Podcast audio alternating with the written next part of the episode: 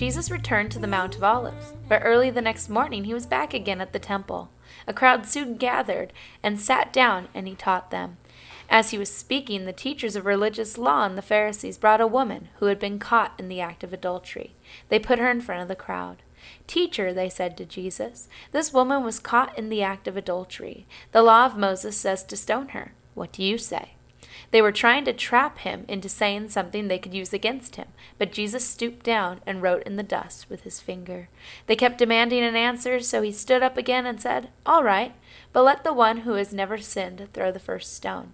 Then he stooped down again and wrote in the dust.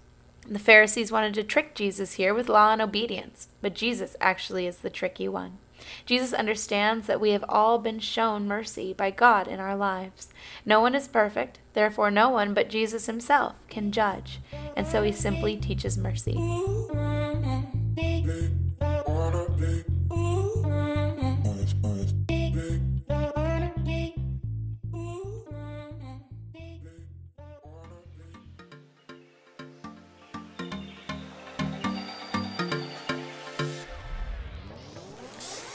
Hi there, friends. Are you looking for a Bible study to join in with every week?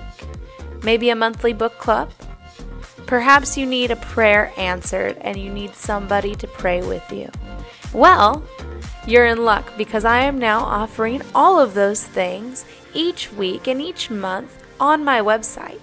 If you will go to www.whitneygibbs.org, you'll find all the information there under current